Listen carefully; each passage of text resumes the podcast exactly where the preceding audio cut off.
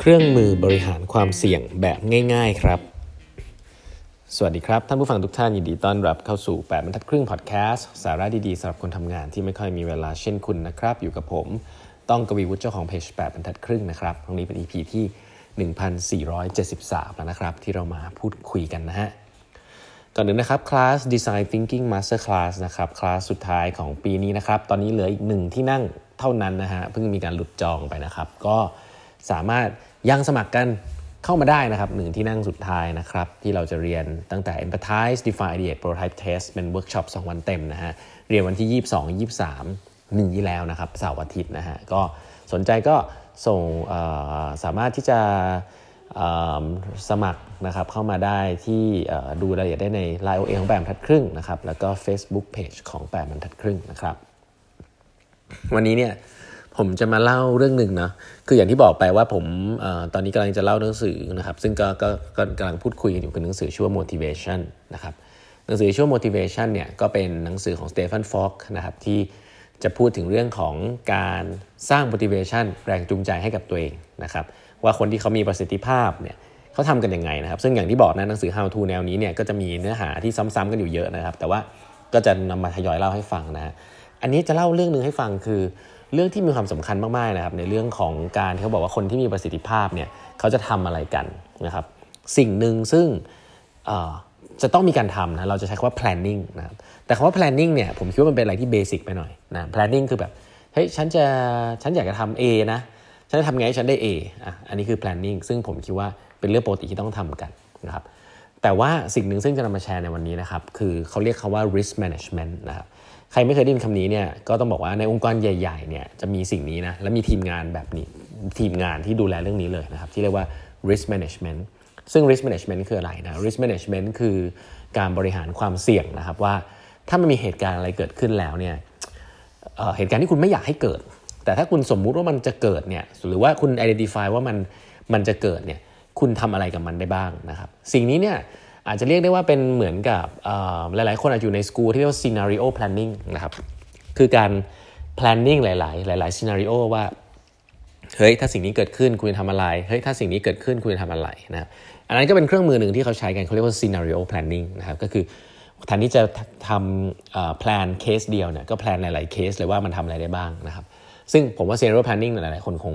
เคยได้ยินมาแล้วนะครับก็คือการทำเพจ base low high นะครับ วางแผน แต่เรื่อง risk management เนี่ยวันนี้จะนำเครื่องมือหนึ่งซึ่งผมเคยได้ร่ำเรียนเรื่องนี้มาจริงจังอยู่เหมือนกันนะครับ แล้วก็จริง ๆ แล้วผมคิดว่ามัน simple ดี แล้วในหนังสือเล่มนี้ก็พูดถึง risk management นะครับไว้น่าสนใจ ผมก็เลยอยากจะนำมาแชร์กันนะครับว่ามันมี framework อันหนึ่งนะฮะที่เขาใช้ในในในวงการ risk management เขาเรียกว่า bow tie analysis นะครับสิ่งนี้เนี่ยมาใช้ชีวิตได้เลยนะฮะ bow tie analysis ที่เขาเรียกว่า bow tie เนี่ยเพราะว่า เวลาเขาทำเป็นไดอะแกรมออกมาเนี่ยมันจะรู้สึกมันจะมีลักษณะคล้ายโบทายนะคือมีวงกลมอยู่ตรงกลาง แล้วก็เหมือนมีสามเหลี่ยมอยู่ซ้ายขวานะครับคล้ายๆคล้ายๆโบทาย ทีนี้วิธีคิดคืออะไรนะวิธีคิดคืออะไร เขาบอกว่าไอ้ตรงกลางเนี่ยเบอร์หนึ่งเลยเวลาคุณจะบริหารความเสี่ยงเนี่ยคือคุณต้องเอ่อ identify สิ่งแรกนะเขาเรียกว่า risk event นะครับ risk event คืออะไร ผมยกตัวอย่างเช่น ก็คือสิ่งที่คุณไม่อยากให้เกิดอะแต่ถ้ามันเกิด สิ่งที่คุณไม่อยากให้เกิดก่อน มันเกิดหรือไม่เกิดไม่เป็นไร แต่ว่า risk event เนี่ยคือคุณต้อง identify ให้ชัดว่าอะไรที่คุณไม่อยากให้เกิดนะครับต้องชัดเจนผมยกตัวอย่างเช่น สมมุติว่าคุณจะต้องไปขึ้นเครื่องบินอะคุณจะต้องขึ้นเครื่องบินนะครับเนี่ยคุณรู้แล้วเครื่องบินคุณขึ้นบ่ายสามนะฮะตอนนี้สิบตอนนี้ตอนนี้คือหกเจ็ดโมงเช้าคุณตื่นคุณต้องขึ้นบินให้ได้บ่ายสามนะครับสิ่งที่คุณไม่อยากให้เกิดเลยคืออะไรครับ คือคุณตกเครื่องบินไปขึ้นเครื่องบินไม่ทันถูกไหมเบสิกเลยก็คือว่าคุณ identify ออกมาครับว่า risk event คืออะไร ก็คือสิ่งที่คุณไม่อยากให้เกิดนั่นเองนะครับดังนั้นฉันไม่อยากตกเครื่องบิน การตกเครื่องบิน การตกเครื่องบิน คือสิ่งที่ฉัน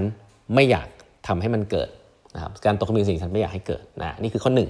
identify สิ่งนี้ให้ได้ก่อนที่จะไปคิดเรื่องอื่นนะครับว่าอะไรที่คุณไม่อยากให้เกิด แล้วมันมีความเสี่ยงที่จะเกิดนะครับนี่เขาเรียก risk event ทีนี้สิ่งหนึ่งที่คุณจะต้อง identify หลังจาก risk event นะครับก็คือ เบอร์สองฮะเขาเรียกว่า preventive action นะครับคุณเขียนออกมาเลยฮะว่า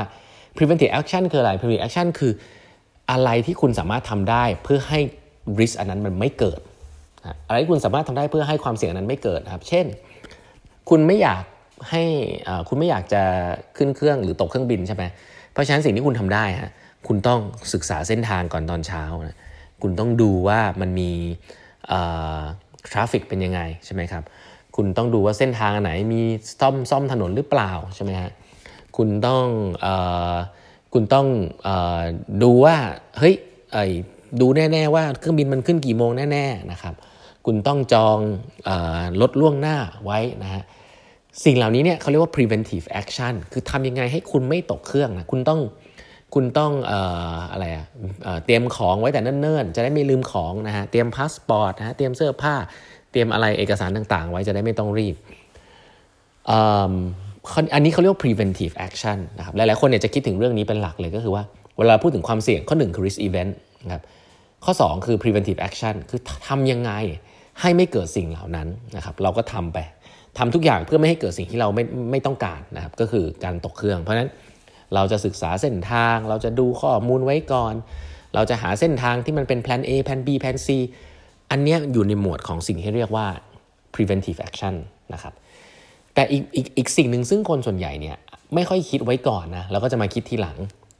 สิ่งนี้เขาเรียกว่า risk mitigation นะ mitigation action ก็คือสมมุติถ้า risk นั้นมันเกิดขึ้นแล้วอะคุณจะทำยังไง เช่น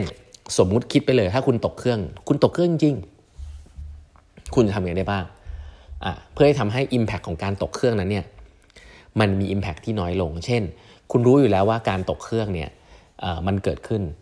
แต่ว่าเฮ้ยการตกเครื่องนั้นเนี่ยมันมันมันเกิดแล้วมันมีผลอะไรบ้าง คุณรู้ว่าคุณขึ้นเครื่องบินไปเพื่อที่จะสมมติคุณต้องไปนัดสัมภาษณ์งานอย่างเงี้ยเพราะฉะนั้น mitigation ที่คุณต้องคิดไว้ก่อนว่าสมมติถ้าคุณตกเครื่องเนี่ยคุณต้องมีเบอร์โทรศัพท์ของคนที่คุณสัมภาษณ์งานเตรียมไว้อ่าอย่างนี้เป็นต้น คุณต้องมีอีเมลเตรียมไว้ คุณต้องร่างอีเมลรอไว้นะคุณจะต้องเอ่อ รู้ว่าเบอร์โทรศัพท์คุณคุณไปอันนี้ไม่ทันใช่ไหมคุณต้องรู้ว่ามีการเบอร์โทรศัพท์จองตั๋ว เพื่อที่จะไป flight ต่อไปให้ทัน คุณรู้ว่ามีเบอร์โทรศัพท์ มีอีเมล คุณรู้คุณต้องทำยังไง คุณจองเผื่อไว้เลยก็ได้ สิ่งเหล่านี้เนี่ยเขาเรียกว่า risk mitigation action เพราะฉะนั้น risk mitigation action เป็นสิ่งที่คนไม่ค่อยคิดถึง แต่คุณคิดไปเลยครับว่า ถ้ามันเกิด คุณจะทำยังไง เพื่อให้ impact มันที่มันแย่เนี่ยมันลดลงนะครับ ก็เนี่ยฮะ ถ้าคุณจะพลาดสัมสัมภาษณ์งาน คุณต้องมีเบอร์โทรศัพท์รอไว้เลยนะครับเพื่ออีเมลนะหรืออะไรพวกนี้ที่คุณเตรียมไว้เพื่อที่จะโทรไปบอกว่าเฮ้ยฉันจะไปช้านะนู่นนี่นั่น อันนี้เขาเรียกว่า mitigation action ครับเพราะฉะนั้นง่ายๆครับเวลาคุณ identify คุณอยากจะบริหารความเสี่ยงอะไรกับชีวิตตัวเองเนี่ยคุณทำสามอย่างข้อ1นนะครับคุณ identify ว่า risk event คุณคืออะไร ที่คุณไม่อยากให้เกิด identify มาชัดๆนะข้อ2นะครับ preventive action ทำอะไรได้บ้างตอนนี้เพื่อทำให้สิ่งนั้นมันไม่เกิดนะฮะเขาเรียก preventive action ข้อ3นะฮะ mitigation action ถ้าสิ่งนั้นมันเกิด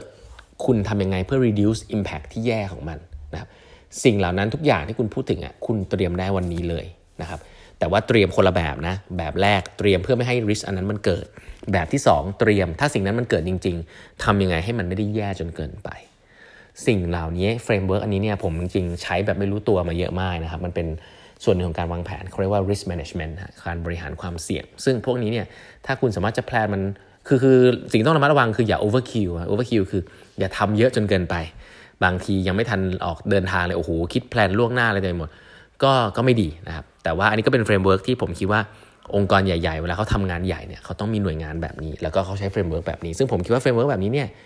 มันก็มาใช้กับชีวิตได้ แล้วก็ใช้การทำงานทั่ว ๆ ไปได้เช่นเดียวกันนะก็อันนี้ลองไป search อินเทอร์เน็ตได้นะเรียกว่า bow tie analysis นะครับวันนี้เวลาหมดแล้วนะฮะฝากกด subscribe แปดครึ่ง podcast นะครับ แล้วพบกันใหม่พรุ่งนี้นะครับ สวัสดีครับ